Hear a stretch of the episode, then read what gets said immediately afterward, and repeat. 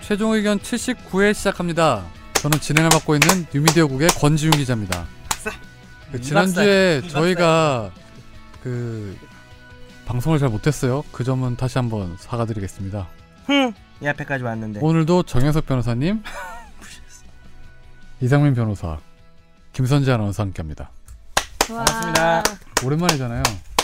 근황을 네. 얘기해 주시죠.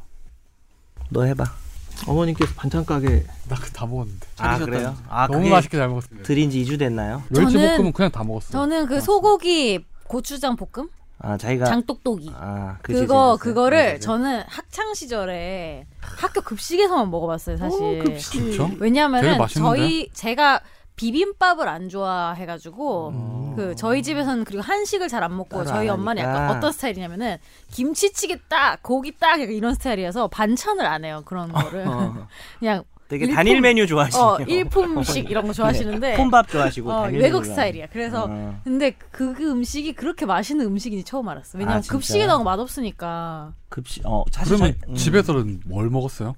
뭘요? 무슨 주로 무슨 음식을 먹었어요? 한식 안 먹었어요? 평상시에 아니, 그 한식이어도 예를 들면 고기와 파무침. 그러니까 손 많이 가는 음식을 안 그러니까 하셨다는 소리죠. 다양한 것을 차리진 않으셨군요 그러니까 어. 어, 엄마한테는 죄송하지만 요리보다 조리를 하셨다. 그렇구나. 이렇게 많이 생각하면 구워 좀 쉬울 먹었어요? 것 같아요. 네? 고기를 많이 구워 고기를 좋아해요, 저희는. 가스레인지보다 근데 전자레인지를 음식 많이 좋아하면 쓰셨구나. 되게 폭력적이라고 안 그래요? 저도 육식 엄청 좋아하는데 어. 아 맞네 그러면 너 맞을래?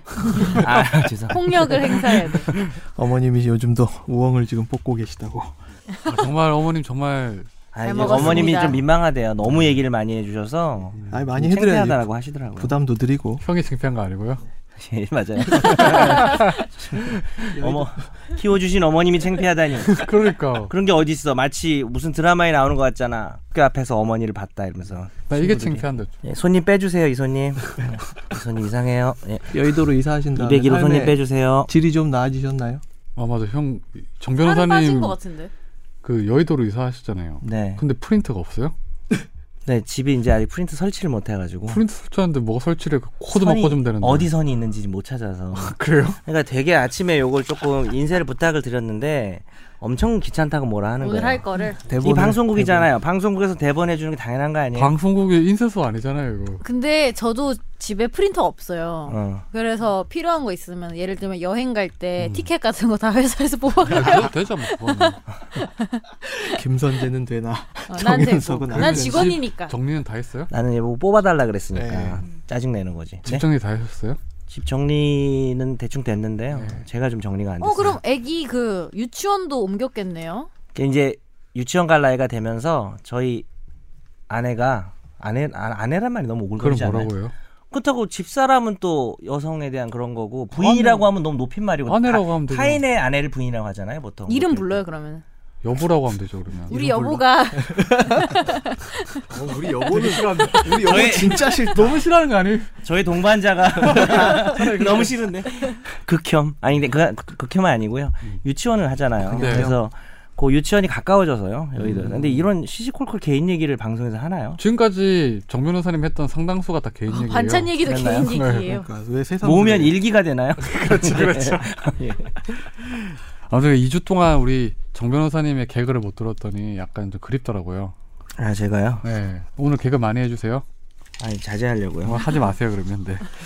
오늘 그 청취자 사연이 많이 쌓였어요. 네. 아, 쌓였네요. 지난주에 드디어, 못하게 드디어. 하면서 예, 저희가 이 그래서 2주분을 다 하도록 하겠습니다. 먼저 그 김선재 아나운서가 소개해 주시죠. 안녕하세요. 매주 거르지 않고 잘 듣고 있는 캘거리안입니다. 저번에 사연 성폭력 무고죄 적용 유예 관련 답변 잘 들었습니다. 최근 완전체로 방송하는 걸 못 봐서 안타까웠는데 이번 주는 질서 정현석, 룰라 이상민 이게 핵심이라고요. NS 권지윤, 김선재 공격 완전체로 진행했으면 좋겠습니다. 왜 김선재는 공격이에요? 선재 공격. 선재 공격. 선재 공경으로 바뀌는 아. 이, 분도 이분의 있잖아요. 닉네임이 선제 공격이었나요? 네. 캘거리 아닌데 이분은? 음. 그 일거리는 이 사연 음. 네임이고 네. 어쨌든 선재 공경. NS 권지우는 좀 너무 억지로 만든 티가 나네요. NS는 뭐예요? NS 윤지. NS 몰라요? 윤지 몰라요? 얘기하는 SM. 것 같아요. SM의 그렇게 꼭 다 안 만들어 주셔도 되는데. 근데 이렇게 설명하면 이게 재미가 없어져. 그래서 넘어가야 돼. 아, 근데 이분 다른- 재밌는 분인데. 음. 다름이 아니라 제가 근무하고 있는 직장에서 40대 초반의 형님이 워킹 비자가 만료돼서 한국으로 돌아가야 하는데 망설이고 있어서 조언을 구하고자 합니다. 현재 상황은 비자가 만료된 지 1년이 넘었고 월급은 현금으로 지급받고 있는 것으로 합니다. 운전 면허증도 갱신까지 2년 정도 남은 상황이고 아직까진 별탈 없이 지내고 있습니다. 한국으로 복귀 시 불법 체류 관련으로 불이익이 있는지 그리고 캐나다에서 범죄 기록이 한국 복귀 시에 한국으로 이관되는지도 궁금합니다. 벌금이나 구류 등 모두 즐거운 하루 보내세요. 네, 지금 뭐 청취자분이 보여, 보내주신 외국에서 아시는 분이 이제 지금 불법 체류 상태라는 거죠. 근데 한국으로 돌아갔을 경우에 그러면 뭐 불이익을 받냐 이런 건데 어떻게 되는 거예요? 받을까요, 안 받을까요? 안 받을 것 같아요. 어, 맞습니다. 안 받습니다. 어. 딱히 불이익이란 건 없고요. 만약 이분이 뭐 여권을 어디다 맡겨놓고, 그러니까 호주나 이런 데서 카지노 뛰는 분들 계시거든요. 그런 분들이 이걸 다 한다 진짜. 그럼 좋아하는 것 같아. 저야 이제 도박기가 있으니까. 저 죄송한데 끼만 있는 거예요. 내가 아니면은 S, 내가 엔터 주고 혹시 내가 맨날 저 지- 사드. 일 끝나고 예. 고우투더 하우스가 혹시 집이 음식 이 아닌가요? 아니고 양지에서 극기를 풀고 예. 있어. 고, 맨날 고우투더 하우스 그러니까 그러더라고요. 국가가 공인한 어. 도박장에서 열심히 하고 계시. 안 어. 안내, 국가가 안내 허락한 무리들- 곳에서. 안내 무리들 병원 이런 거 사세요. 네. 네. 하우스 좀 아이고. 그만 다녀요. 네, 하우스. 고호. 근데 불법 체류로 불이익을 안 받는 거예요? 그러니까 가령 여권을 맡겨놓고 돈 빌리거나 이런 거 하면 여권법상 여권 재발급 불허 사유가 돼요.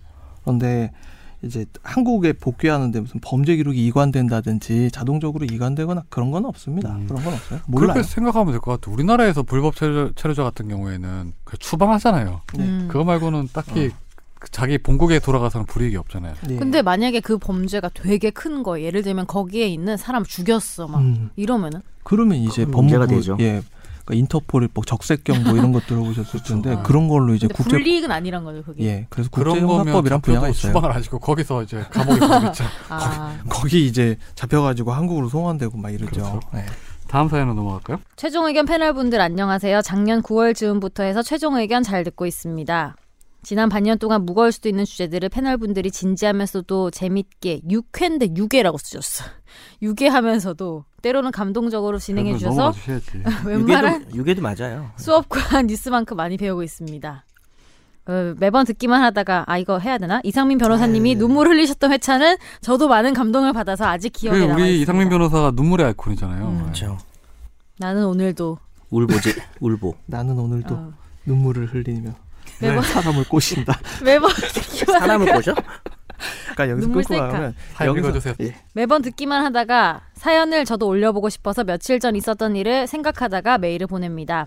저는 현재 오피스텔에 거주하고 있는 학생이고 며칠 전 관리사무소에서 전화가 왔어요. 거주 중인 오피스텔 화장실 배관에서 물이 새서 미층 화장실로 물이 당연히 새서 문제죠. 배관 수리를 해야 하는데 이분이 시공업체를 선정해서 비용 부담을 해야 한다는 것이었습니다. 그래서 연락하셨대요, 업체에. 살펴보니 배관이 많이 낡아서 그 틈새로 누수가 일어난 것이었습니다. 수리를 진행하고 결제까지 했는데 의문이 여러 생겼습니다. 우선 저의 과실이 아닌 건축 당시부터 있던 배관 시설의 노후로 발생한 누수인데 거주자와 소유자가 비용 부담을 해야 하는 건지. 게다가 매달 20에 가까운 관리비를 납부하는데 시설 노후로 인한 것까지 관리 사무소에서 부담할 수 있지 않을까 하는 생각이 들었습니다. 둘째, 개별적으로 배관 수리를 진행했을 때 혹시 모를 부실 시공으로 인해서 추가적인 피해 책임은 누구에게 지어지는 건가요? 혼자 연락해서 맡기면서 부실 시공이 계속 걱정됐습니다. 잘못해서 해당 층수의 배관에 전체적으로 문제가 발생하거나 더 큰 공사로 이어지면 비용이 많이 발생할 수 있는데 이럴 경우에도 시공을 맡긴 저에게 모든 비용이 부담되는 건가요? 네. 이 요지가 그런 것 같아요. 이게 지금 세입자예요, 이분은. 보니까 전세나 월세든 세입자인데 그 기물이 음. 지금 원래 훼손이 돼 있는데 그거를 누가 부담을 해야 되는 건데 이거 누가 원래 이거는 다 집주인이 하는 거 아니에요? 맞습니다. 음. 이게 뭐 본인이 그 배관을 뭐 부셨다거나 부실려면은 거의 슈퍼 마리오 대 정도 되지 않고는 배관을 빠밤빰 빠밤. 빠람 빠람 빠람. 아, 이거 영상으로 봐야 되는데. 네. 이상민 이- 저기 지금 제가- 정현석 변호사가 코를 잡고 코에다가 네, 손을 집어넣은 다음에 아 근데 콧물이 집어먹었어요. 나서 죄송합니다. 잠깐만 코 닦을게요. 성형은 안 하셨나 봐요.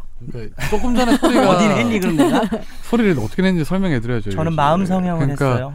이사 정혜석 변호사가 예. 코에다가 손가락 두 개를 집어넣어서 야, 아무리 그래도 너무한 맞잖아요 거 아니야? 지금 이 왜곡 보도에 어? 와 아니 기레, 이제 기, 손가락 저도 두개 치우는 거 봤어요. 아니야? 어. 시민 인터뷰 저도 그러니까. 봤습니다. 어머님 저는 어디서 오뎅, 섭외했냐, 저 어묵볶음을 좋아합니다. 네. 어묵볶음. 아, 네. 그래서 배관을 세입자가 부셨을 리는 없기 때문에 음. 이건 뭐 당연히 임대인이 해줘야 되는 집주인이 해줘야 되는 거고요. 본인이 수리를 혹시 하게 되면 합리적인 비용을 임대인에게 청구를 해야 될 상황이고 음. 비용이라는 것을 임대차 계약을 할 때 포기하는 특약을 하는 경우도 있는데 이건 뭐 거의 뭐 일반적인 비용이 아니라 당연히 수리해야 되는 우리가 보통 필요비라고 해서 법원에서도 필요비 포기를 잘 인정하지도 않기 때문에 필요비 상환 청구라 그래서 그러니까 임차인의 권리죠 자기가 수선 비용을 청구하는 그 포기 인정 안 하기 때문에 뭐 당연히 임대인이 부담해야 될 것 같고 다만 본인이 시공업체를 연락해서 왔는데 부실 시공이 되면 조금 문제될 수는 있을 것 같아요 그거는 그래서 그냥 임대인 보고 수리를 하라고 하거나 아니면 본인이 하, 게 되더라도 뭐 자기가 어, 뭐 어느 업체에서 한다는 부분들을 좀 같이 협의를 좀 임대인하고 하는 게 좋을 것 근데 이 같아요. 경우에 예를 들어서 이미 돈을 지불했을 경우에는 그러면 영수증으로 통해서 이제 임대인한테 청구하면 되는 거예요. 너무나 뭐 과다한 비용이 아니고요. 네, 그렇죠. 근데 이런 거 사실 부동산 계약서 음. 부동산 업자를 통해서 하면 이미 그런 게 다 계약서에 써 있잖아요. 근데. 네, 네, 그렇죠. 어, 음, 네. 제가 볼 때는 이분이 아까 말하시는 게 왜 그 처음에 얘기했을 때도 관리사무소에서 그냥 아무렇지 않게 어 알겠어요 하고 자기가 연락해서 하셨잖아요. 제 생각에 평소에도 약간 좀 순수하신 그러니까 이분이 그런 모습을 좀 보여서 약간 희생하고 사는 이쪽에서 스타일 같아. 내가 볼 때는 그 사무소 쪽에서 약간 그걸 알고 일단 던져본 것 같아요. 만만하게 보고. 어. 어, 일- 그러니까 앞으로는 강한 분이 아, 되십시오. 어, 저런 얘기가 또 내 얘기보다 더 도움되는 얘기 같은데. 너 그럼 말하지 만일에 마. 그러면 여기서 임대인 안 준다고 하면 어떡해요? 네? 임대인도 못 주겠다 이러면요. 소송 내야 내용 되는 증명 보내야죠. 음. 약간 변호사 이름 제 이름 그냥 쓰세요. 정현석 변호사가 쓴 걸로 집에서 해서. 아, 프린트 해가지고 처음 편지 시작은 이 편지는 영국에서 시작. 죄송합니다. 1897년. 제가 강한 분들 좀 알고 있는데요. 그분들 중에 업무방해로 기소된 분들 꽤 있습니다. 네, 다음 사연으로 가시죠. 이거 이주희 씨- 이주희님이 보낸 주희 주희 리가 보냈어요. 주희 리 이주이면은 혹시 그분입니다. 맞습니다. 안 읽었구나. 읽었으면 알 텐데 보고 안 싶다고까지 했는데 그러니까 안 읽었어. 그래요? 안 읽었네. 읽었네. 네 이거 보고 바로 아, 연락했는데. 보고 싶다는 게 본 적이 없어서 보고 싶다는 뜻인 줄 알았어요. 안녕하세요. 최종 의견. 본적 저는 어디야? 서울에 사는 휴학생입니다. 알바 계약에 대해서 고민하던 중 제 지인이자 마부작침의 엑셀 왕인 장동호 씨가 최종 의견에 메일을 보내보라고 해서 이렇게 메일을 쓰게 됐습니다. 저는 현재 학원 조교를 일하고 있습니다. 근황을 알 수가 있네요. 그- 근황이네요. 근무 환경은 괜찮은 편이에요. 최저 시급보다 무려 천 원이나 더 받고 있고 7,500원 추가로 근무하면 받네요. 시급도 잘 챙겨받고 있습니다. 음. 게다가 수업 시간 전에만 잠깐 바쁜 게 전부고 선생님들이 수업에 들어가시면 자유롭게 놀아도 되는데 이상해. 이렇게 좋은 근무 환경을 뒤로 한 채 제가 알바를 그만두어야 할 것 같아요. 개인 사정이라 구구절절 다 설명할 순 없지만 그렇게 됐습니다. 근데 애초에 8월 말까지 계약이 돼 있는 상황이라 좀 걱정됩니다. 5월까지만 하고 일을 그만둬야 될 것 같은데 고용주 측에 먼저 말씀을 드려도 되는 걸까요? 아니면 꼼짝없이 8월까지 일을 해야 하는 걸까요? 주변 사람들은 그냥 그만둔다고 말하고 욕 좀 얻어먹으면 된다고 하는데 네. 어, 주변 사람들 아주 많이 좋은 분들 많이 두셨네요. 아무래도 최종 의견을 물어보는 게 제일 마음이 놓여서 매일 보내봅니다. 확실하게 알려주세요. 정 변호사님, 이 변호사님, 주윤 선배, 선재 언니, 시루시루 실PD 모두 모두 보고 싶어요. 그럼 아디오스. 그럼 아디오스. 스페인으로 갔나요? 이거는 뭐 어떻게 되죠? 이주희 씨가 다 알고 있는 거 아니에요? 답을 예. 지금. 이미 알고 있었어요. 어저께 연락했습니다. 예. 그래요. 아니면 이미 그만뒀을 수도 있어. 아니, 이게 혹시 약간 급한 좀된 거 사연이라. 급한 그러면은 건가 해가지고 청취자분들은 좀 궁금하겠지만 그냥 넘어가죠. 본인만 해결되면 안- 되는 거 아닙니까? 우리 방송이? 그냥 이거 그냥 뭐 욕 한번 먹고 나가면 되는 거잖아요. 예, 그렇죠? 그리고 저 네. 사- 저도 이제 정확- 고용을 하는 입장에서 얘기 뒷사람 이제 뽑을 사람 인수인계 하는 데 있어서 문제 없이 뭐 한 달 정도 여유 있게 음, 얘기하면은 네, 정확히 전혀 일, 뭐라 하지 않습니다. 계약서는 안 썼을라나? 정확히 1개월이에요, 1개월. 아니 이거 안 썼을려나? 주의가? 1개월 전에는 통보를 해줘야 돼요. 음. 그건 맞아요. 근데 갈 사람은 현실적인 또 이야기. 갈 사람은 가요 어차피. 그러니까 이제 어. 그만두기 한 달 전쯤에는 얘기를 해야 되고 특, 특히 이제 근로자가 너무 마음에 들어서 고용주 입장에서 주의 아니면 안 된다. 음. 너무 좋다 너 얘가. 아니면 안 돼. 그런 상황이면 사실 웃돈을 줘서 있게 하겠죠. 그렇게 되길 바랍니다. 갑자기? 아 그러면 원하는 대로 안 되는 제가 건가요? 네. 정 변호사님한테 계속 매달리듯이 네가 나한테 네. 언제 매달렸어요? 울지 마. 바보. 넘어가시죠. 너 드립 정말 없으면은 괜찮아. 그냥 얘기 다음 하지 마. 꺼내지 사연 마. 넘어가시죠. 다음 얘기 사연 꺼내지 마. 넘어가시죠. 알았지? 너 요즘 재미 붙여가지고 예, 예. 진지한 모습 좀 보고 싶네요. 권지훈 어, 기자. 이거 아, 안녕하세요. 죽은 듯이 청취만 하다가 궁금한 것이 생겨 메일을 써봅니다. 오늘 박근혜 씨, 괄호 열고 강조께서 검찰에 불려가 조사를 받으셨지 말입니다. 네. 왜 이런 말투를 쓰는지 모르겠지 말입니다. 오늘이라면 이게 지난주 송중, 시점이죠. 송중기 아니야 예. 송중기? 기중기? 관련 보도를 보고 있는데 앵커와 현장에 있는 기자가 주고받는 말을 듣다가 의문이 생겼습니다. 제가 궁금했던 부분은 박근혜 씨 강조가 검사에게 질문을 받을 때 다 박근혜 씨 강조가 간 거야. 읽어드려야 돼. 아, 그 이상하잖아. 아니, 네. 그러니까 강조하셨잖아요. 박근혜 씨라는 건 어, 그쵸. 예. 변호사가 옆에서 끼어들지 못한다는 내용이었습니다. 앵커도 이 부분이 궁금했는지 영화에서 보면 변호사가 클라이언트에게 불리한 부분이다 싶으면 대답하지 마세요! 라고 끼어들지 않냐고 했는데 기자는 안 된다고 하더라고요. 최근 본 어떤 미드에서도 살인 누명을 쓴 주인공이 조사실에 앉아서 행적이나 알리바이를 제시하라고 요구하는 와중 옆에서 매의 눈으로 경찰의 입만 쳐다보던 이대팔 가르마 금태 안경 하버드 출신 중년 변호사가 잠깐 대답하지 마세요 데이빗이라며 그 약간 무시무시한 성우 말투 눈으로 해주면 네, 안 돼요? 그러니까 잠깐. 잠깐 잠깐. 대답하지 마세요 테이비. 대답하지 마세요 그거는- 데이빗 한버드 출신 중년 변호사라니까. 아 이거 여자 이거는 그 어, 네. 대답하지 뭐지 마세요, 스컬리 데이빗. 스컬리 오. 아, 안 됩니다. 오. 이런 식으로. 네. 계속 그렇게 대답해 주세요 이제. 마음에 닥, 들었어요. 닥쳐요. 무시무시한 눈으로 경찰을 쏘아보자 경찰관이 혀를 챗하면서 물러났지 말입니다. 혀를 챗하면서 네 거짓말 같은데요. 외화에서 챗 이래요? 검... 더빙이었겠죠. 아니면 채팅을 한다는 거 알았어 알았어. 이건 한국과 미국의 조사 관행 차이인가요? 아니면 관련 법률이 아예 상이한 것인가요? 출신 멸치볶음은 바싹 볶아서 바삭바삭한 게 맛있지 않나요? 네, 맛있 먹고 맛있어요. 예. 이거는 근데 약간 옛날 개그였다. 원래 가능하지 않아요? 당연히 네, 가능하죠. 그러니까 좀 잘못 알고 예, 계신 것 같은데. 네. 이거는 한국도 마찬가지입니다. 형사소송법 어느 기자가 안 된다고 했는지. 글쎄요. 권지윤 아니야? 형사소송법 243조의 2입니다. 변호인의 참여. 그래서 정당한 사유가 없는 한 일단 참여를 하게 해야 되고 또 어, 중요한 것 중에 하나가 시- 원래는 원칙은 신문이 끝난 다음에 변호인이 의견을 진술할 수 있게 돼 있는데 신문 중이라도 부당한 신문 방법에 대해서 이의를 제기할 수 있고 또 부당하지 않더라도 승인을 얻어서 의견을 진술할 수 있다 이렇게 돼 있고요. 실제로 갔을 때는 어, 제가 옆에 동석할 때는 너무 또 제가 옆에서 경, 그, 막 이렇게 경찰 조사받고 사기죄 이런 거 있잖아요. 옆에서 너무 제가 끼어드는 것 같으면 경찰 아저씨가 부담을 느껴서 좀 그럴까봐 일부러 좀 딴짓을 합니다, 저는. 약간 휴대폰도 만지고 좀 딴짓을 하다가 정말 심각할 때는 이제 끼어들죠. 안 돼요 이렇게. 이거는 근데 그걸로 보면 될 것 같아요. 말씀, 전에 말씀하세요. 국지훈. 국정원에서 간첩 조사를 받을 때 저기 누구냐 민변의 그정 변호사가 뭐 국정원에 조사를 하는데 끼어들어 가지고 뭐 결국은 변호사를 쫓아냈어요. 그래서 네, 그런 일이 있었죠. 소송을 냈죠. 네. 민사 소송을 냈어요. 그- 참여권이 예. 침해됐다. 이런 근데 식으로. 그때 대법원 판례가 확고하게 나왔던 것 같아요. 그때 보면 음. 변호인의 참여는 되게 적극적이고 광범위하다고 해서 매우 중요한 예, 권리죠, 예, 예. 피의자에게. 그래서 그런 거는 뭐 변호인이 요, 그 의뢰인이 요청하지 않더라도 변호인이 보기에 예. 이게 끼어들 수 있는 상황에 무조건 끼어들어도 된다는 게 대법원 판단 취지였어요. 음. 예. 너, 너무 심각하게 방해하는 것만 아니면 무조건 할 수 있는 거네요. 그럼 근데 이- 실제로 이런 사람 보통 어떻게 하나요? 실제로 중요 사건에 그렇게 잘 안 껴들어요. 그렇긴 음. 하죠. 예. 음. 너무 끼어드는 게 그렇습니다. 별로야. 안 아, 껴, 껴들면 조서 더러워지거든요. 조서는 자기가 직접 작성한 게 아니라 남이 받아 적는 거잖아요. 음. 그러니까 자기를 조사하는 사람, 조사자가 피조사자 나쁘게 보게 되면 아다르고 어다르게 뉘앙스가 달라지게 들어간단 큰 말이에요. 차이지. 그렇기 때문에 그런 부분 감안했을 때 함부로 변호인이 그러니까 거기서 현실적인 행동하기 이유에서 어렵죠. 그런 거지 법적으로 문제가 되는 건 아닌 거죠. 그러니까요. 그렇죠. 근데 그게 전략이니까. 네. 예. 근데 지금 이분께서는 아마 그래요, 지금 데이비. 어 영장 실질 관련해서 물어본 게 아닌가 싶긴 해요. 그 그냥 검찰 조사가 아니고 응? 영 어, 아니 그 혹시나 잘못 알고 물어보신 거 아니, 아닌가 싶어서 영장 음. 조사 영장 실질 심사 때는 좀 조사 방법이 좀 다르잖아요. 이제. 그건 또 이제 우리가 네. 오늘 예, 얘기하겠죠. 그렇죠. 네, 이따 대답해드리겠습니다. 이거는요. 예, 마지막 사연으로 하시죠. 요 다음 거에. 오랜만에 떡밥 하나 물어서 메일 드린대요. 특히 갬 잘할 상민형에게 개인 방송을 하는 BJ들과 관련된 문제인데요. BJ가 상대방과 했던 게임을 동의 없이 일방적으로 유튜브에 영상을 업로드하는 것이 법적으로 문제가 없는지 궁금하네요. 자주 가는 커뮤니티에서 어떤 회원분께서 자기는 그냥 즐기려고 게임을 했는데 상대가 알고 보니 방송 BJ였고 게임 와중에 방송 BJ의 팬들이 귓말로 폭언과 욕설을 일삼았고 그 영상을 이 BJ가 그대로 유튜브에 올려서 내용을 삭제해달라고 메일을 보냈지만 이 BJ는 본인 인증과 욕설로 피해를 입었던 사실을 입증하는 증거를 보여주지 않는 이상 또 본인이 그들이 그들이 욕설을 하게끔 유도하지 않았고 아무런 책임이 없다며 영상을 내리지 않겠다고 했습니다.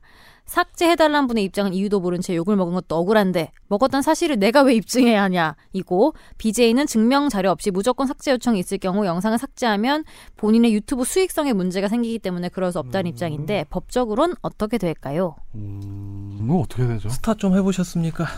예전에 몇 번 했었죠. 예. 몇 번? 예. 그냥 저는 우리 동네 스타였어요. 아니 아니었을 것 같은데 슈, 아니었을 슈팅 것 스타예요. 같은데 그 이성은이라는 선수 혹시 들어보신 적 있으세요? 자, 아무 말이나 막 한다 나 네. 너무. 아무 말 대잔치 안 되지 않지. 아니 지금 이 사건이 사실 그, 아, PGR 21이라든지 홍차넷이라든지 저희 네. 아는 말로 좀 해주세요. 와이구스라든지 PGR이 뭐죠? 에, 프로게이머 어, 랭킹 사이트 20일 뭐 이런 아. 데가 있습니다. 그런 데서 이제 이런 얘기할 때 되게 아. 목이 힘준다. 법률 얘기할 땐 안 하고. 뭐죠 아는 게 힘이죠. 예, 아는 게 힘인데 힘이 아는 세요. 게 흠 같은데요, 제가 볼 때는. 능력이다. 게임 아는 게흠 사이트에서 지금 이게 상당히 달아오른 주제예요. 그러니까 음. 이성은이란 얘는 음. 이제 프로게이머 출신 지금 유튜버가 있는데 흑튜브라고 하는 예, 유튜브 사이트를 운영을 하고 있습니다. 채널을 흑튜브? 운영하고 있거든요. 왜냐하면 흑운장이란 별명이 네. 있었어요. 어. 근데 이 친구가 한 저그 유저하고 시합을 하면서 이제 스트리밍을 한단 말이에요. 실시간 방송을 네. 합니다. 네네네. 유튜브에서 실시간 방송을 하면서 이 내용을 나중에 녹화를 해가지고 편집을 해서 업로드? 네. 유튜브에 이제 올려요. 그럼 광고 수익이 발생을 하고 그러겠죠. 그런데 약간 막뭐 조롱하고 이런 식으로 말을 하나요? 그냥? 그렇죠. 이게 막 이게- 자기 이기면서 그렇죠. 이기고 거기다 아, 이제 되게 빡치겠네요. 안 돼도 뭐 욕하고 이러겠죠 뭐. 뭐 저그 네. 농락당하는 영상 뭐 이런 식으로 해가지고 음. 근데 거기 보면 아이디가 나온단 말이야. 상대방 아이디가 다 노출이 되고 그렇지 그렇지. 그 아이디한테 사람들이 귓말 걸어가지고 야 너 이성원한테 뭐 이렇게 농락당했다며 이런 식으로 그러니까 게임 중도 아니고 네. 게임이 끝난 다음에도 그 그렇죠. 방송을 보고 또 뭐 음. 쪽지 같은 거 보낼 수도 네, 있잖아요. 그래서요. 예. 예. 그래서 이 어, 저그 유저가 이성은이란 이 유튜버한테 보냈어요. 자기 지금 이렇게 문제가 되고 있다. 피해를 당했으니까. 네. 피해를 당했으니까 내려달라. 지워달라라고 얘기를 했는데 이성은 씨의 반응이 상당히 좀 실망스러웠습니다. 너 나한테 너 욕 먹었던 거 증명해라. 그러니까 이 사람이 당한 사람이 아니 내가 욕 먹었던 걸 쪽지를 다 보관하고 있는 것도 아닌데 이걸 어떻게 하겠느냐라고 하면서 지금 문제가 됐고 음. 유사한 내용들의 사건들이 계속 발생을 하고 있어요. 어떻게 근데 처리가 돼요 그러면? 욕을 욕을 안 먹어도 내려줘야 되는 거 아닌가요? 아 근데 그 아니 근데 욕을 없이 욕 안 먹는 욕을 안 먹고 피해가 없었다면 뭐 내려달라는 요구가 좀 뭐 그럴 수도 있죠. 그 사람이 그걸로 뭔가 수익을 사업을 하는 사람이라면 예. 다 음. 내려줄 수는 없, 없긴 하잖아요. 근데 그런데 처음에 허락을 안 받고 이걸 자기 아이디어 그러니까 닉네임을 전 까는 그거 거잖아요. 자체가 문제. 그러니까 아 그러니까 애초에- 이게 공개가 되는 걸 모르는 상황에서 그렇죠. 했던 거예요. 그러니까 그러면? 게임을 하기 그러니까 차라리 시작하기 전에 채팅을 하면서 제- 제가 이걸 할 겁니다라고 말을 해줘야 되는 게 상식인 것 같은데 근데 제가 저- 생각한 저는 상식. 약간 또 생각이 다른 게 이게 사연 보내신 분께는 또 죄송한 말인지 모르겠지만 이게 아직 좀 새로운 개념의 명예훼손 그러니까 게임을 해서 농락을 당하는 것이 명예훼손 이 부분이 좀 연구가 필요한 것 같긴 한데 아이디가 노출되고 되게 남들한테 놀림감이 된다는 게 저라도 저도 게임을 많이 했었는데 다른 게임을 엄청 화가 날 것 같긴 한데 이걸 바로 이거를 어떤 민사상 불법행위나 형사상 범죄로 만들기가 쉽지는 않을 것 같아요 아이디라는 게 그 사람이 특정되진 않잖아요 지금 이분도 지금 그러니까 뭐 아니, 지금- 형사적으로 해결하는 게 아니라 그냥 뭐 이게 그렇죠. 누구한테 내려줘 내려줘야 삭제 조치. 되냐. 아, 음, 삭제 삭제 요구. 뭐 가능합니다. 유튜브 지금은 사- 이, 이성훈 선수가 내렸어요. 이성훈 전 선수가 내려가지고. 음. 근데 우리 이제 법률적인 조금 얘기를 해봐야지 문제가 됐는데 요거는 해외에서도 지금 인격권 침해 문제로 음. 이야기가 되고 있어요. 그러니까 허락을 받지 않고 타인의 이름을 가지고 방송을 하잖아요. 그러니까 우리가 SBS도 네. 기자분들 나가가지고 일반인들 인터뷰 딸 때 허락 음. 받잖아요. 영상도 예를 들면 네. 근데 이제 제 생각에는 기자 인터뷰는 얼굴이나 이름이 나가는데 이건 개인 아이디가 나가는 거라서 이게 좀 그러니까 안, 안 돼야 된다고 말하는 게 아니라 좀 연구가 필요한 것 같아요. 이거에 네. 아, 대해서 아이디가 네. 개인을 확실히- 식별할 수 예. 있는 뭐 그렇게 예, 되냐, 확실히 뭐 식별이 그런- 안 되니까 근데 게임 세계에서의 그 아이디도 상당히 그 사람 상징하는 게 중요한 게 좀 앞으로 좀 연구가 음. 게임 되지 세계 않나. 아이디는 그 사람을 지금 상징하는 정도가 아니라 그 사람의 음, 아이덴티티를 그쵸. 아예 대변을 하거든요. 여기서 말하는 아이디가 약간 닉네임 같은 거죠. 거의. 그렇죠. 그러니까 무슨 뭐 엘리오 뭐 이런 게 아니라 예. 아예 그 게임계 업계에서 엘리오로 되게- 시작하나 봐요 아이디가. 아니 뭐 누가요? 예.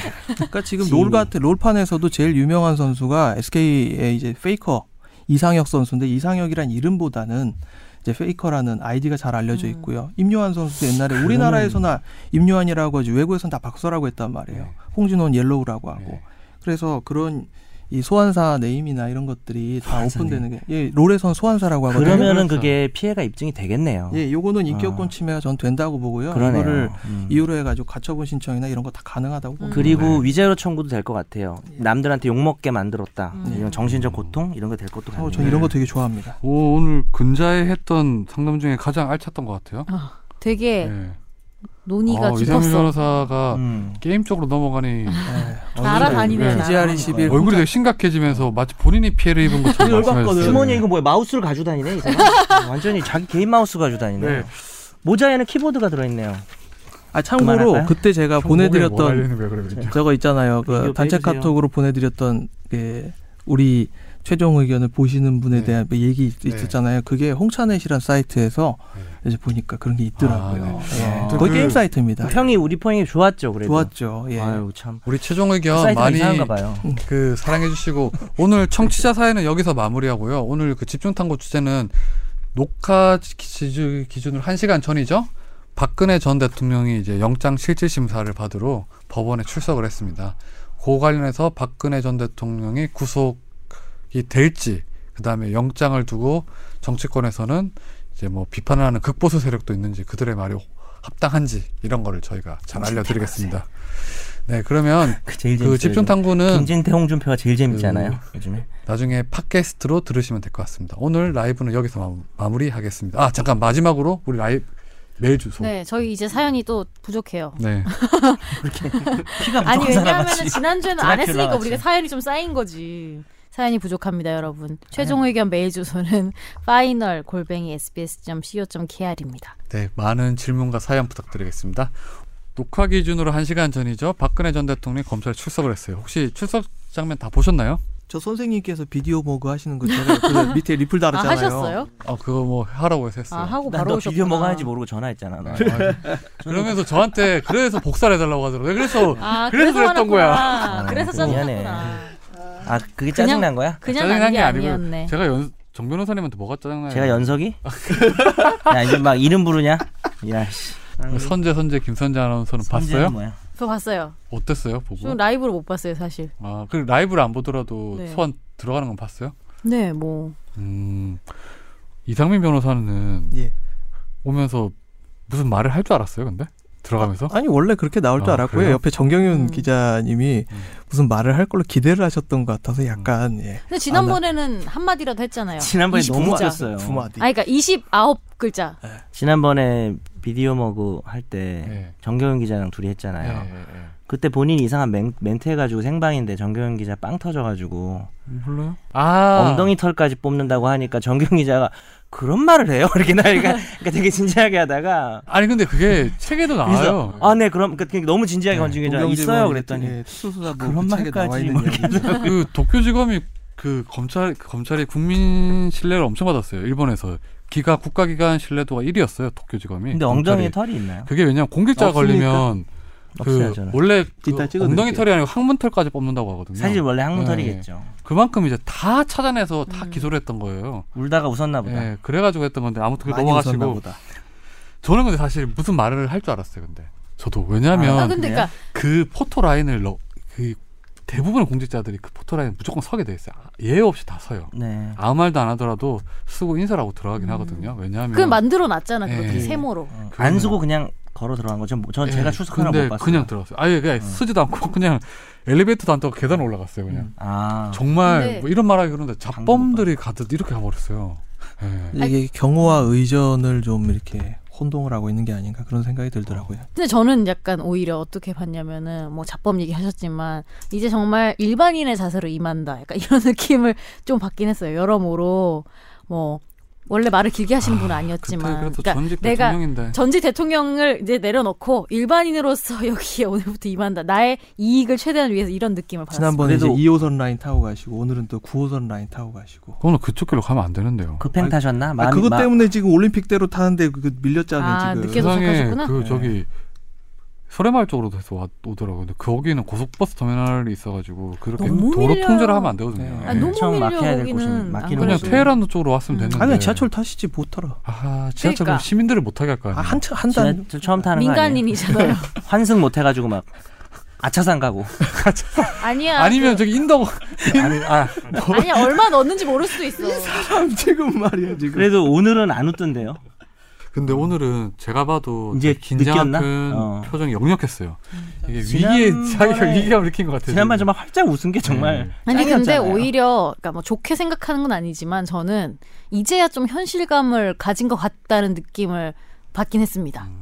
그 일부 신문에서 뭐 변호인 그 박 변호인들이 이제 뭐 구속영장이 청구될지 몰라서 뭐 박근혜 대통령 깜짝 놀랐다는데 그거는 오보인 것 같아요. 변호인들도 분위기를 아니까 100% 알아요. 영장을 아이, 청구할 거란 알지. 거예요. 당연히 알아야지 알지, 그거는. 네, 말이 박 안 되죠. 대통령이 그- 사실 그보다 좀 맞다면 박 전 대통령이 그냥 나를 청구하겠어 이렇게 본인 스스로 생각했지 아, 본인, 변호인들이 네. 바보가 아닌데 분위기를 봐서 아는데요. 청구가 100%가 아니죠, 지금. 네 아무튼 그 이 사람들이 말이. 박근혜 전 대통령 13개의 혐의를 받고 있는데 가장 대표적인 혐의가 이상민 변호사 뭘까요? 어, 아 하도 많아가지고 그래도 뭐 형량이 제일 높은 이제 에, 뇌물수수. 예 그렇죠. 네, 삼성그룹에서 400, 일등이죠. 네. 433억 원의 뇌물수수. 아이고 액수가 뭐, 뭐예억 단위로 억 단위도 그냥 10억도 아니고 100억 단위로 그- 그러니까 이게 예. 특가법에서 뇌물 가액을 정할 때 이 액수로 산정을 하고 만들었을까요? 아유 예 아유 험하네요 이게 액수가 아니 특가법 네 뇌물이 몇 단계로 나눠져 있잖아요. 이, 예. 이- 세 단계였나? 예. 그 3천만 원에서 3천만 원, 예. 5천만 원이고 5천만 원에서 1억이고 1억 원 이상 이렇게 돼 있잖아요. 네. 예. 그래서 1억 원 이상으로 할 때 만일에 이런 100억 이상을 예상을 했다면 그 구간을 하나 더 만들었을 것 같아요. 지금 이제 만들어야 될 것 같아요. 네, 그렇죠. 지금이라도. 예. 아참 그러면 지금 박근혜 전 대통령이 받는 대표적 혐의가 이제 네 뇌물죄인데 433억 원의 상당의 네 뇌물을 받았다는 네. 건데 네. 그 자, 제3자 뇌물하고 그냥 네 뇌물 이렇게 나눠져 있어요. 예. 예, 제3자 뇌물이 이제 미르케이 재단에 보낸 204억 원, 그다음에 그 동계 영재 올림픽 음. 그쪽에 보낸 16억 원.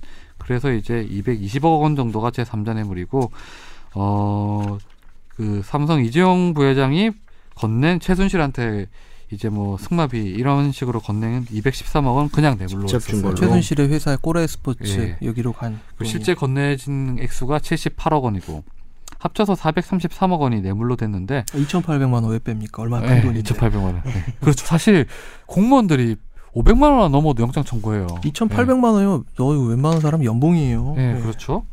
그러면 여기 제3자 뇌물하고 뇌물이 있네. 전에도 몇 번 말해줬지만 이미 말했죠. 예, 제3자 뇌물하고 뇌물하고 그냥 차이점이 뭐죠? 간략하게 설명해서. 어, 저 정 변호사님 저 아, 그 동반자 정 변호사님께서 모시는 분께서 돈을 받으시면 아, 본인이 직접 받은 것과 똑같기 때문에 이 경제적 공동체라고 하죠. 저희는 한 몸인가요? 아니, 공동체는 아니잖아요. 저희 내부 사정을 모르면서 그렇게 함부로 말씀하실래요? 명확한 제3자 뇌물입니다. 그것도 왜 적대적인 관계, 왜 적대적인 관계를 통해서 받았는지 아. 의문이 생길 정도로 뇌물이 아닌데. 뇌물죄가 안 될 수도 네. 뇌물이 있어요. 네. 아니야. 그쪽에 주는 것 자체가 저에게 불이익일 수 있습니다. 어머님. 형 그거 이거 나중에 안 들어요. 아무 걱정하지 마세요. 절대 안 들어요. 그 제가 그 형수님 페이스북에 공유를 하겠습니다. 이거. 아 잘라서 아니 잘라서 클립 영상으로 만들어서 그럼 내가 잘려요. 이걸 자르면. 여의도에서 또 이사 가세요 그러면. 그럼 저는 혼밥, 연주에서 혼자 혼잠, 혼술, 혼방 여기 와서. 애기 사진 못 올려. 지금 내가 면접 좀 전에 교섭권을 달라. 페이스북에 올린다 되게 긴장해서 지금 얼굴이 지금 되게 진짜인 줄 알았어. 긴장하지 않았어요. 어. 제가 우위에 있습니다. 여러분 안 믿기시죠? 그러면 우리가 구간을 따서 녹취록을 만들어서 올리죠. 이렇게 넘어가나요? 까지. 여러분 네, 제3자 뇌물하고 뇌물하고 차이점 뭐 어떻게 된다고요?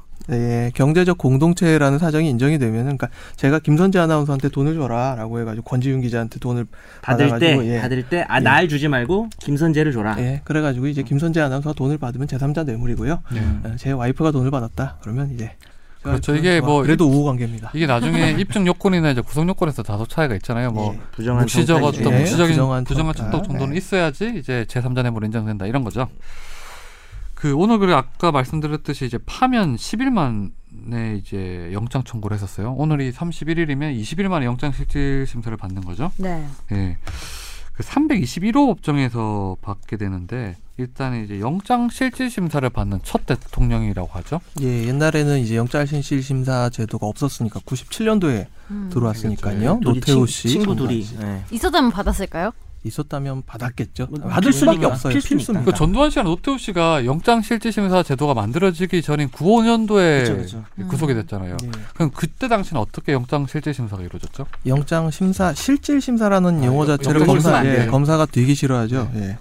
그러니까 서류 재판 네. 서면으로 예, 서면으로 판사한테 그냥 서류가 갑니다. 조사했던 기록들이 검사 검사가 그리고 경찰이 조사했던 기록들을 판사한테 보낸 다음에 판사가 기록 쭉쭉 훑어보고 나서 이 사람을 구속을 할 필요성이 있는지 여부를 결정을 해가지고요. 그때 구속을 너무 많이 한다. 70% 이상이 구속이 된다. 79% 나왔어요. 아. 네. 거의 그냥 뭐 다나, 어떤 넣, 시절에? 넣었으면 다 났다고 하면 돼요. 예. 네, 그래서 네. 거기에 대한 비판적인 음. 의견이 제시가 되었고 이게 서류 재판이 말이 되느냐? 사람을 구속을 시키는 건 정말 헌법상 어떻게 보면 인신을 기본권을 제한하고. 침해하는 그런 음. 일인데 사람 얼굴조차 보지 않고 거기에 대한 이 인신을 제한하는 게 말이 되느냐라는 문제 제기가 이루어져서 97년도에 영장 실질 심사 구속 전 피의자 신문 제도가 들어왔습니다. 실질이란 단어가 실질적인 그러니까 음. 그런 네, 뜻이었어요. 그래서 그래서 근데 안 검사들이 받는 음, 싫어하죠. 방법도 있어요. 아 포기를 할 수는 있어, 안 나갈 수는 있어요. 음. 네. 진행은 되는데 본인이 출석을 안 할 수는 음. 있었죠. 네, 그래서 지금 우리 김선재 아나운서 얘기를 잘했는데 영장 실질 심사를 포기하는 경우도 있어요. 음. 이번 국정농단 사건 관련해서도 정호성 씨가 네. 포기를 안 했었죠. 나가버렸죠. 예. 그리고 전에 이제 홍만표 검사장도 안 그쵸. 나갔죠. 네. 그리고 최민호 판사 사치양한테 돈을 빌렸었던 최민호 현재 판사도 안 나갔고 음. 잘도 기억. 저기 저기 누구냐 정은호한테 아까 하고 받았던 왔거든 비디오 먹. 유정. 그 최유정 판사도 안 하고 또 저기 부장 판사도 한 명 안 했었잖아요. 실질 심사를 포기를 했었죠. 네. 근데 언뜻 들었을 때 앞에 그럼 서류 재판을 할 때는 뭐 79%가 구속이 됐으면 네. 상, 상식적으로 생각해 봤을 때 출석을 안 하면 79% 정도 되는 거 아니에요? 네. 그러니까 그러면 음, 자기가 그것도 말이 자기 그러니까 자기가 안 좋은 거 아니에요? 그러니까 근데 출석을 안 이런 하는. 거라고 보면 될 것 같아요. 이게 되게 고위공직자들은 이 영장 실질 심사를 받으러 나가면 법원은 법 그 앞에 포토라인에 무조건 서게 돼 있어요. 음. 그러니까 그게 싫어서 안 나갔던 그러니까 그 경우가 많아요. 구속이 되는 거를 감수하고 네. 그냥 하는 거구나. 그럴 수 있죠. 충분히 네. 예. 그럴 수 있죠. 뭐 또 전략 다른 전략도 있을 수 있죠. 뭐 그냥 나의 어떤 뭐 진술 태도 이런 거를 검찰에 공개 안 하고 법원에 가서 유무죄를 따지겠다는 음. 어떤 전략을 할 수 있는데 그건 상당히 낮은 거 아니에요? 근데 그건 뭐 그럴 예. 수도 있습니다. 그러니까 저, 음. 안 저, 예, 되고. 수- 검찰 수사가 부당하다라고 이야기를 네. 하면서 결국 검찰 수사는 나를 엮어넣기 위한 수사였기 때문에 여기에 대해서 보이콧하는 걸로. 네, 아예, 보이콧하는 어. 그것도 방법이죠. 기본적으로는 피의자 인권을 위해서 아주 상당히 그 형사소송법상으로는 커다란 개혁적인 그 법안이었고 큰 큰 변화였고 따라서 참 출석을 하는 것이 무조건 유리한 거죠 사실은. 그러니까 그렇죠. 분리할 순 없죠. 발부를 이제 기각을 시키려면 이제 출석을 하는 게 거의 필요하죠. 왜냐하면 음. 그 실질 심사를 포기했을 경우에 기각이 된 경우가 제 기억은 없었거든요. 그러니까 심지어는 예. 출석을 안 하는 거를 예. 그럼 혐의를 인정하는 그렇죠, 걸로 평가될 정도니까. 네. 그럼 박근혜 전 대통령은 그런 논리에 따르면 진짜 구속되기 싫은가 봐요. 그러니까 지금 저도 그게 왜냐하면 사실은 음. 일부 기자들은 뭐 법조 기자들은 영장 실질 심사 포기할 거라고 했었어요. 왜냐하면 음. 이게 포토라인에 서게 되고 음, 그게 그다음에 싫으니까. 가면 또 판사가 물어보는 바로바로 대답을 해야 되잖아요. 그리고 변호인 조력 받을 좀 네. 한계가 있잖아요. 멀리 떨어져 앉아 있으니까. 자기 지능이 드러나니 그런 뭐 얘기예요. 어. 그런 것도 있죠. 예. 진술도 이게 실질 여러모로. 심사를 받게 되면 그 태도들이 바로바로 나와요. 사실 그러니까 금방 그- 취재가 돼요. 그러니까 예. 그러니까 결국은 실질적으로 불리한 부분도 네. 있으니까 그리고 결정적으로 구속이 거의 확실하니까 뭐 지금 상황에서는 나간다고 해봐야 네, 아무래도 불리한 조건이 많으니까 언론에 나와서 음, 그- 굳이 포토라인에 서 네. 가면서까지. 그런데 이제 예상 밖이었죠. 보통 아예 안 지키고 와버렸죠 아니, 그냥 좀. 그러니까 그 제 말이 그 말이에요. 네. 정, 그러니까 진짜 완전 솔직히 말해서 일반인 마인드라니까요. 진짜 구속되기 그리고 또 싫고 마지막으로 또 올림머리를 한번 해보고 싶었던 건 아니에요. 저는 뭐 그런- 기회가 많지 않을까요 그거- 앞으로도? 이제 올림머리 할 기회가 없지 않아요. 본인이 할 수 있어요. 뭐 그래요? 왜 계속 밟으면 된다고 생각해요. 기각될 수도 있죠. 네? 그 이유도 있고. 음. 저는 음. 예. 그냥 밟으면 된다고 생각해요. 기각될 가능성이 없다고 봐요. 아, 네. 뭐 극단적으로. 그렇게 생각하면 안 돼요. 네. 제 생각입니다. 음. 예. 그리고 저기 박근혜 전 대통령 같은 경우에는 지금 실질 심사가 받는 321호 법정이에요. 네. 예. 두 분 중에 가보신 분 있으세요? 좀 많이 갔죠. 네. 뭐, 어떻게 돼 저도 있어요? 가봤어요. 어. 아니 아니 그냥 예. 이거 일반 형사 법정하고 좀 다르잖아요. 조금 다르게 생겼는 그러니까 보통 일반 형사법정은 뒤에 에, 그 방청석이 많이 있는데 요건 그렇게 안 생겼죠. 그러니까 구속된 피해, 그러니까 구속을 염두에 둔 피의자가 이제 한쪽에 아, 모여 있는 장소가 있고요. 거기서 잠깐 이제 그렇지. 접견을 할 수도 대기인석이 있고, 있죠. 예, 변호인과 뭐 5분 정도 이제 제가 막 접견을 쭈그리고 하고. 앉아서 접견하고 그랬어요. 거기 다 다른 피의자도 옆에 있으니까 예. 잠깐만요 이래가지고 막 진짜 급한 때는 그때 저 그쪽으로 네, 그런 적 있어요. 저 프린터를 들고 가가지고 거기서 10분 쓰고 10분 얘기하고 8장짜리 서면 거기서 만들어서 제, 그 장소에서 제출하고 좀 그런 프린터를 적도 있습니다. 프린터만 들고 가면 안 될 텐데 응? 타자기를 들고 갔나요 혹시? 아니 노트북 있으니까 아, 노트북이랑 프린터기를 들고 가서 들고 가서 종지랑 다 갖고 가서 거기서 바로 떼하고 그러니까 제출하고 시간 여유 없이 음. 갑자기 의뢰됐을 때 그렇죠. 예, 아, 구속됐습니다. 정말 다급한 상황이네. 그런 뭐 아니었어요. 그게 창원도 가고 네. 예. 그 울산도 가고 영장 실질심사 321호 법정이 오래됐어요 거기가. 예. 네. 영장 실질심사만 받는 곳이 안에 화장실도 따로 있죠 거기는요. 그런데 이제 원룸이나 음, 뭐 그렇죠. 근데 그게 사실은 하루에 수십 명이 거기 심사를 받아요. 예. 사실은 이제 뭐 수- 많으면 한 수십 명 정도 되죠. 한 십수 그쵸. 명이 받는데 그렇죠. 오늘은 이제 박근혜 전 대통령 한 명만 잡았어요. 음. 예. 전용. 근데 이제 그게 보통 일반 아시죠? 그 일- 우리가 이제 아 그러면은 권윤 기자는 그래도 법조 기자인데도 들어가 본 적은 없겠네요. 그냥 아, 들어가 봤어요. 어떻게 아 본인이 얘기해서 예? 얘기를 해가지고 끝난 다음에 내가 너무 궁금하다고 못 들어가게 하니까 아 그러니까 끝난 예, 다음에라도 이제 양해를 구해가지고 너무 아. 궁금하다고 본인이 실질 심사를 받은 건 아니죠. 아 저는 실질 심사를 받을 그게 사실 예. 말이 바뀌었어요. 이게 사실은 그 321호 방 앞에 원래는 그 폴리스 라인에는 출입 통제선이 없었어요. 음, 음. 원래는 이제 음, 저도 음. 맨날 기대기를 했었어요. 그래서 음. 그 문으로 들리는 얘기를 듣고 막 적고 했었거든요. 청, 청진기가 좋아지고. 네, 그런데 그 청진기를 갖고 와서 한 사람도 있었어요. 아 진짜 나 농담한 근데 건데. 그게 저희가 기술적으로 계속 개발을 시켜요 항상 그거를 와. 듣기 위해서 왜냐하면 혹시 기술력이 안 되는 사람은 깔때기 뭐 이런 걸로. 영장 실질심사가 정말 취재에서 중요하거든요. 이게 검찰이 어디로 어떤 방향으로 수사를 하고 있고 근데 그거는 사실 예. 불법이잖아요. 비공개니까 그래서 사실 그러면 안 되는데. 법원에 얘기를 했어요. 도구를 사용하면 불법이다. 그러면 인체를 사용해서 네가 네가 청량을 하면 되는데 들리는 거, 예. 그러니까 귀를 막 들리는 거, 후벼파고. 들리는 거 어쩔 수 없으니까. 구조는 어쩔 수 없다. 그 전에 귀를 어. 막 파. 그래가지고 갑자기 너무 이 웃기다. 도구를 쓰지 아, 말아서 나 그런 얘기 청진기는 안 처음 된다 들어요. 해서 어. 어, 청진기 안 쓰겠다 해서 우린 그냥 들어가니까 귀를 대고 기자들이 위에 상단에 대는 사람도 있고 하단에 틈으로 드는 사람이 있어요. 큰 그래서 사람은 상단에 대고 예, 조각조각을 어, 되게 웃기겠다고 해요. 보면은 조각조각을 하는데 언제부턴가 아예 문에 기대기를 못하게 해버렸어요. 예, 그래서 그래서 어떻게 생긴 거야? 아, 못한다는 게 문이 뭐. 이렇게 있으면 병풍을 눈앞에 쳤나? 한 10cm 앞에 선을 이렇게 만들어서 음. 그 안쪽으로 못 들어가게 해서 그래서 10cm 밖에서 이렇게 이렇게 해가지고 이렇게 10cm면은 뭐. 이렇게 기울이면 되지 않을까 예, 아, 이렇게? 귀에 문을 못 대게 됐어요. 지금. 요가를 좀 예. 해야겠네 그러면. 아니면 방범창처럼 이렇게 거기다가 막그 근- 고슴도치 같이 근데 이제 좀 이렇게 특이한 안을 점이 박아놓고. 영장 재판은 그 마이크 그- 안 키잖아요. 그리고 마주 앉아 아, 있단 말이죠. 그러니까 딱 보통 이게 판사하고 그냥 완전히 마주 보고 계속 있어야 되는 거잖아요. 네. 그게 좀 심적인 압박. 그리고 진행을 가장 큰 차이점은 진행을 판사가 한다는 그렇죠. 점이죠. 근데 왜 주도적으로. 마이크를 안 키고 하는 경우가 많아요? 그게 뭐 아, 선생님 같은 분들이 들으니까 비공개 때문에 그런 거겠죠. 밖으로 들리니까. 그래서 전에 한 번은 그 어떤 변호사가 되게 좀 약간 시국 사건 같은 거였어요. 검찰이 부당한 영장 청구했거든요. 들으라고 마이크를 켜주고 해서 기자들한테 얘기를 미리 해줬어요. 영장 실질심사 사방에서 마이크를 켜주니까 너무 잘 들리더라고요. 그래서 우리가 다 적었죠. 모든 혐의를. 네. 뭐 아 마이크를 네. 어떻게 켰어요? 근데 그건 어떻게 켰어요? 거기서 그 변호인석에 마이크가 있나 보던데요. 아 자기가 그냥 예, 켰군요. 어. 예. 그래서 뭐 이런 이런 잘못돼도 계속 크게 얘기해 주더라고요. 음. 그래서 정말 토시 하나 안 틀리고 다 써줬는데 아, 들으러 가는 결국 거. 그래서 그 조항이 위헌법률 법률 심판 제청이 돼가지고 위헌이 나왔어요. 탈법을 이용한 어떤 미네르바 사건이었어요, 멋진 뭐- 그게. 아 미네르바였어요. 네. 지금 검찰은 지금 아, 어? 혐의 사실은 이러 이러 저는 이러 이러 다음에- 하다는 것이지요. 메가폰을 가지고 들어가려고 계란이 왔어요. 이러면서. 미안합니다.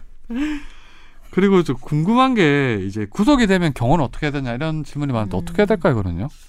같이 들어가나? 구속 아니, 그러니까 구속 발부가 되면 예. 발부가 되면 끝나는 거죠 경호가 음. 그냥 그때부터는 완전히 끝나는 거고 문제는 이제 고 사이 대기할 기다릴 때 때. 사이 대기할 때인데 대기 장소 문제죠 그건 사실은 근데 구속되면 그 다음에는 뭐 예우고 뭐고 없죠 그러면 두 분 생각하기에 지금 사실 대기 장소를 서울중앙지검을 할 것 같아요. 음. 서울구치소가 아니라 구, 구치감 예, 서울중앙지검 검사방을 주던가 검사방. 뭐, 예, 비워주던가 뭐 그럴 것 같아요. 아니면 영상 녹화- 무전실 영상 있던데. 녹화 조사실 뭐 이런 뭐 말 그럴, 들었는데 그럴 그럴 수도 있죠.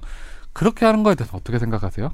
세 분은요? 그러니까 뭐 예우 차원에서 그렇게 네. 하는 게 좋냐 안 좋냐 저는 뭐 어차피 구속될 거라 상관 별로 중요하지 않고 이런 얘기하면 안 되나요? 이상민 변호사는 네. 어떻게 생각하세요? 그러니까 항상 솔직하네. 이제 망, 그 망신주기 수사 뭐 이런 식의 그런 비판이 있었잖아요. 노무현 전 대통령 때도 그렇고. 네. 음. 그래서 이런 망신주기 수사라는 비판에서 자유로워지기 위해서는 저는 그런 건 충분히 가능하다고 그러니까 봅니다. 그러니까 음. 일반인하고 똑같이 취급하는 게 약간 망신주기 수사다 이 얘기인 거죠.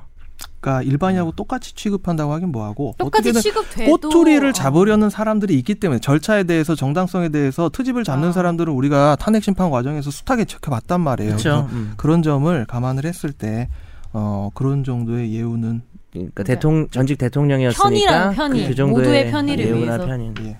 편의점도 아닌데 뭐. 음. 저요? 음. 잘 얘기하다가 뭐. 이제부터 생- 이제부터, 이제부터 생각하기 생각해 보려고 시작해야지. 합니다. 그러면 음. 잠깐 시간을 줄면서 우리는 게, 게임이라도 좀 하고 있을까요? 1 눈치 게임 1 아니 근데 저는 뭐 이 말이랑 같은 뜻인지 모르겠는데 언뜻 생각했을 때는 당연히 보통 사람들이랑 똑같이 해야 된다고 생각을 하는데 보통 사람들이랑 똑같이 해도 카메라가 붙고 기자들이 붙고 하는 거잖아요. 어떻게든 취재를 하려고. 근데 서로 혼란을 막기 위해서 저도 따로 방을 주는 게 있을 수도 있겠다는 생각을 하긴 음. 했습니다. 그러니까 한편으로 이렇게 좀 생각을 해봤으면 좋겠어요. 그러니까 이게 그 박근혜 대통령 전 대통령이 좋은 대접을 받는 게 아니라 모든 사람들이 좋은 대접을 받아야죠. 음.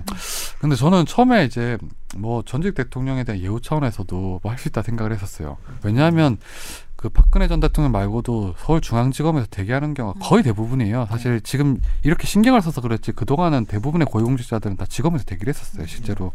근데 이번 사건 같은 경우에 보니까 어, 이재용 부회장 같은 경우에 서울 구치소로 갔잖아요. 근데 음. 서울 구치소로 가게 되면 그게 구속이 안 되더라도 입소 절차를 거치게 음. 돼 있잖아요. 뭐 신체 검사를 받은 다음에 음. 그 수용자 번호를 받고 뭐 그 영장이 발부 안 된 사람들 같은 경우에는 일반 옷에다가 수용자 번호만 붙이는 그렇게 하긴 예. 하지만 그런 다음에 항문 검사 받고 신체 검사를 받죠. 음. 그렇게 원래 그렇게 했었다고 하더라고요. 음. 이재용 부회장 같은 경우에는 근데 이번 사안에서는 이렇게 국민들이 학문이야 야, 두번 아, 나. 네. 예, 어떤 정말 확실한 어떤 법의 어떤 공평성을 원하고 형평성을 원한다면 음. 굳이 직원에 그렇게 보낼 할까? 음. 필요가 있을까 생각이 좀 들긴 하. 문득 들었어요 그런 생각. 원래는 저는 한 번도 이거에 대해 문제의식은 없었어요. 실제로 그냥 원래 통상 의뢰 고위공직자들은 직업에서 대기하니까 뭐 음. 박근혜 전 대통령 음. 당연히 거기 사겠구나 생각을 했었는데 한번 생각해 그러니까 그리고 볼 필요는 예. 있다. 누- 앞서 또 구속된 사람들 있잖아요. 그러니까 같은 절차에서 누구나 받는 불이익이라면 또 받아야 되지 그래서 않냐. 이제 이거 가지고 예. 라는 헌법 소원을 낸 사람도 있었어요. 음. 왜 이제 이 구속도 안 됐는데 거예요. 음. 서울 구치소를 가가지고 신체 검사를 행을 다 받아야 되냐, 입소 절차를 다 받아야 되냐 뭐 했는데 뭐 아직 이제 헌재에서는 이제 그때 한번 기각을 했었죠. 음. 예. 그게 이제 본인이 원하는 쪽으로 되는 게 아니라 법원이 정하는 네, 거니까 그렇죠. 대기 근데 장소를. 보통 대기를 그럼 어느 정도 시간 어느 정도 대기를 해요?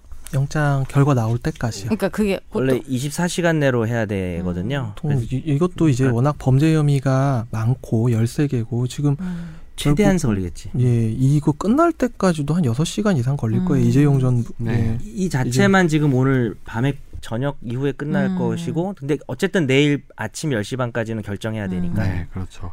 지금 이제 제일 관심 있는 게 이제 영장이 발부될 것인, 것이냐 아니냐, 기각될 것이냐 이런 건데 그 법원에서 영장 발부 기준은 형사법에 정해져 있죠. 형사소송법 70조에 그렇죠. 정해져 있는데 어떻게 돼 있어요, 그게? 어, 일정한 주거, 그러니까 주거 불명, 주거 불명, 증거 인멸의 증거 인멸 또는 증거 인멸의 우려 그리고 도망 또는 도망의 우려 이렇게 되어 있는데 여기에 대해서 뭐 많은 분들은 이제 어, 영장이 나올 것이다라고 예상을 하시지만 또 여기에 대해서 어, 다르게 이야기하시는 학자분들도 계세요. 네. 소설인가요? 예를 들어서 한국외대 이창현 교수님 이런 분들 에, 같은 경우에는 어 저도 이제 만약 변호인이라면 그런 주장을 할 거예요. 자 박근혜 전 대통령이 주거가 없습니까?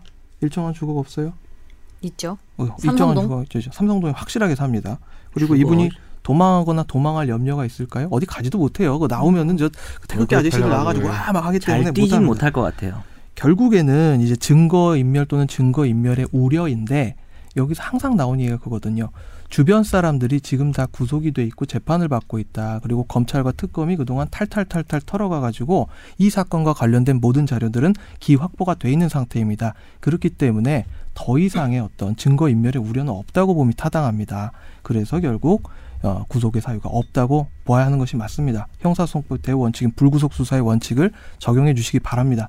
라고 해서 이런 경우에 근데 예, 저는 회장님 하는 좀 경우 들으면서 또 궁금했던 게 증거인멸, 그러니까 이게 법적인 용어라서 전 잘 모르겠지만 증거인멸하는 거랑 증거인멸의 우려는 다르잖아요. 음. 근데 그 왜 조사를 할 때도 태도가 되게 중요하게 영향을 미친다면서요. 근데 증거인멸의 우려도 어떻게 보면 굉장히 좀 태도적인 문제 이런 거 아니에요? 꼭 그렇죠. 증거인멸을 그러니까 안 하더라도 증거인멸의 우려 음. 같은 부분이 이제 문제가 될 것이 그동안 압수수색에 제대로 응하지 않았던 그러니까. 부분을 충분히 문제 삼을 수 그다음에 있어요. 아까 얘기한 세 가지 지금 이 변호사님이 주거, 증거, 도망 이렇게 얘기했는데 그게 이제 1항이고 2항에 보면 이걸 심사함에 있어서 범죄의 중대성, 네. 어, 그다음 재범의 위험성, 뭐 위- 주요 참고인에 대한 위해 우려 이렇게 돼 있는데 이게 약간 실질적으로는 범죄가 사안이 지금 엄청 중대한 범죄가 많이 있고 네. 일단 방금 선재 아나운서 얘기한 것처럼 전부 부인하고 네. 있잖아요. 근데 정황들에 대해서는 사실 부인을 안 했을 것 같고 어, 자기와의 어떤 음. 관련성 고의 부분만 부인을 한 건데 어쨌든 전체를 부인하는 하고 범죄가 중대하다면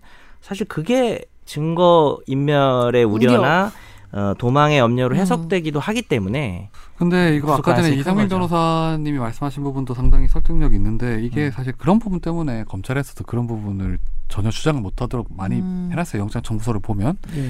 그래가지고 보면 이제 못 빠져나가게. 예, 못 빠져나겠어요. 왜냐하면 이 박근혜 전 대통령이 전략을 처음부터 잘못 짰었어요. 그러니까요. 이거는요. 근데 또 예, 이게 지는 게임을 예. 계속 하고 있었어요. 음. 지금요. 또 지는 게임이 될 확률이 큰 것이 이러한 전략이 이재용 부회장 때 이미 한번 썼어요. 네. 예. 대부분 쓰는 전략이고요. 회장님 사건들에서 이 전략 많이 씁니다. 그런데 그렇죠. 이미 한 번 기각이 됐다가 다시 영장이 발부가 되면서 그 논리는 타파가 한 번 됐단 말이에요. 그리고 음. 결정적으로 지금 이상민 변호사님 말씀하셨지만 이게 뇌물자 같은 경우 대항범이잖아요. 이게. 예. 네. 그러니까 이재용이 뭐 네, 구속이, 구속이 됐는데 소명됐는데 법원 입장에서는 판사가 다르더라도 법적으로 문제가 안 되겠지만 기각을 하더라도 근데 네. 법원 입장 이거는 누가 그렇죠. 봐도 논리적인 모순이, 될수 모순이 있으니까. 돼버리니까 아, 또 한편으로 대항범의 경우에는 준 사람이 받은 사람보다 더 어. 중하게 처벌을 아, 받는 게 일반적이에요. 받은 사람이 받은 사람이 네, 받은 사람이 반대로 예. 그렇지. 그리고- 뇌물죄 거- 양형이 훨씬 더 없잖아요. 예. 받은 사람이. 네. 아니, 그리고 그 뭐 형평성? 이거는 그럼 원칙적으로는 많이 나오는데 적혀 있는 단어는 아닌 거예요. 그러니까 법적으로 뭐의 다른 형평성? 사람들과의 형평성, 이 그렇죠, 구속되는 거 있어서. 네. 규정엔 규정엔 없지만 없죠. 중요한 원칙이죠. 법의 아주 중요한 원칙 중에 음. 하나죠. 형평성은 가장 중요한 원칙 중에 또 하나예요. 한편으로 짚고 넘어가야 되는 게 이게 조금 이- 계속 얘기가 길어져서 좀 죄송한 부분이 있는데 아유, 그래도 검찰과 괜찮아요. 법원이 아, 여론에 민감해요. 특히나 지금 벚꽃 대선 음. 앞두고 있는 상황이기 때문에 벚꽃 대선 지금 예, 준비하고 계신 음. 여러 대권 주자들 분들 중에 공수처 얘기 안 음. 하고 있는 분은 홍준표, 김진태 두 분밖에 없습니다. 그러니까 검찰의 어떤 수사 권력기관 그 요즘 권력을 가장 큰 웃음을 주시는 분들이죠. 네, 예, 아, 그 자유, 앵글이 자유한국당 게 준표. 제일 재밌어요. 보면. 빅재미, 빅재미. 예, 지금 뭐 이상민 변호사님이 말했지만 마지막으로 저희가 이제 한번 따져봐야 될 게 대통령이 구속되면 안 된다 이런 얘기를 하는 사람들이 있어요. 대표적으로 춘천의 우리 김 선생님. 예. 김진태 의원이 이런 얘기를 했었어요. 네. 그 아, 비유를. 네. 어, 궁궐에서 쫓겨나 사자에서 눈물로 지새는 여인에게 사약을 내리는 격이라면서. 뭔 개소리야 이게. 네. 뭐 예, 그리고 어, 탄핵이 탄핵에 상심한 국민들의 가슴에 대못을 박는 일이다. 누가 네, 누구한테 네. 박았는데. 내가 여성이라면 만약에 이, 이런 이 남성이 이런 이야기를 하는 것에 하나 더 네, 너무나 있어요. 화가 그리고. 예. 강효상 의원이죠. 조선일보 편집국장 예. 출신이죠. 이 사람은 박근혜 전 대통령에 대한 구속영장 청구는 한마디로 정치 검찰의 비극적 결정이라면서 어, 다들 되게 처연하다고 예, 생각하나 봐요. 영장 이게. 음. 청구로 인해서 공직자로서는 물론 인간으로서의 도리조차 다하지 못한 게 김순환 검찰총장이다. 그 법치주의 실현이라는 본연의 임무를 제대로 수행하지 못했다. 김순환 검찰총장 영장 청구를 했기 때문에 음. 우리가 이걸, 법률가들을 보시기 이걸 어떻습니까? 평가할 가치가 있을까요? 이런 이거는 말들을. 문학적으로 평가해야 되는 거 아닙니까? 뭐 인명권자 자기 인명권자에 대해서 처벌이나 구속을 한다는 것 자체가 이 수사권 가진 사람으로서 엄청 부담되는 건 부담스러울 수 당연히 있죠. 맞죠. 아. 그건 당연히 맞는데. 강효상 의원도 법대 출신이에요. 아이 출신. 아유, 아니, 진짜. 근데 우리 그런 아버지도 사람이에요. 법대 출신이요. 네. 예. 근데 법이란 게 그 인정을 끊어내고 뭔가 행위를 할 수 있어야지 법 아닌가요? 그러니까 이게 기본적인 여기 생각의 기준은 그런 것 같아요. 대통령 전 그래도 전직 대통령인데 어떻게 그럴 수 있어? 대통령이라는 게 국가를 강장하는 건데 왕 음. 왕같이 그러면- 생각해 왕. 국가를 구속하는 거랑 똑같은 거 아니야? 이런 논리 구조가 네, 되는 그래서 것 같아요. 탄핵을 했잖아요. 탄핵이란 절차가 쉬운 절차도 아니고 재판관 8인 전원 찬성으로 탄핵이 지금은 됐다는 것 민간인이고. 자체가 뭐 탄핵이 됐다고 해서 구속이 돼야 된다는 건 아니지만 뭐 근데 뭐 뭐 제 생각이라는 게 아니고 이 궁에서 쫓겨난 여인에게 사양 내리는 것 이 기사를 제가 봤었거든요. 전 댓글을 꼭 읽어봐요. 음. 그 사람들의 어떤 그 혹시 추천 순으로 읽나요? 추천순들 읽어요. 저는 항상 추천 순으로 어. 있습니다. 추천순 다 읽고 지겨우면 최신순 읽는데 너무 댓글에 너무 댓글 아, 매니아 아니에요? 네. 어. 아니, 데- 그 사람들 어떤 창의성을 보기 혹시 위해서 김선재 라면 좋아한다에는 댓글 달린 게 없나요? 없어요. 근데 거기 댓글에 뭐였냐면은 원래 궁에서 쫓겨나면은 사양 내려요. 라는 댓글이 있었습니다.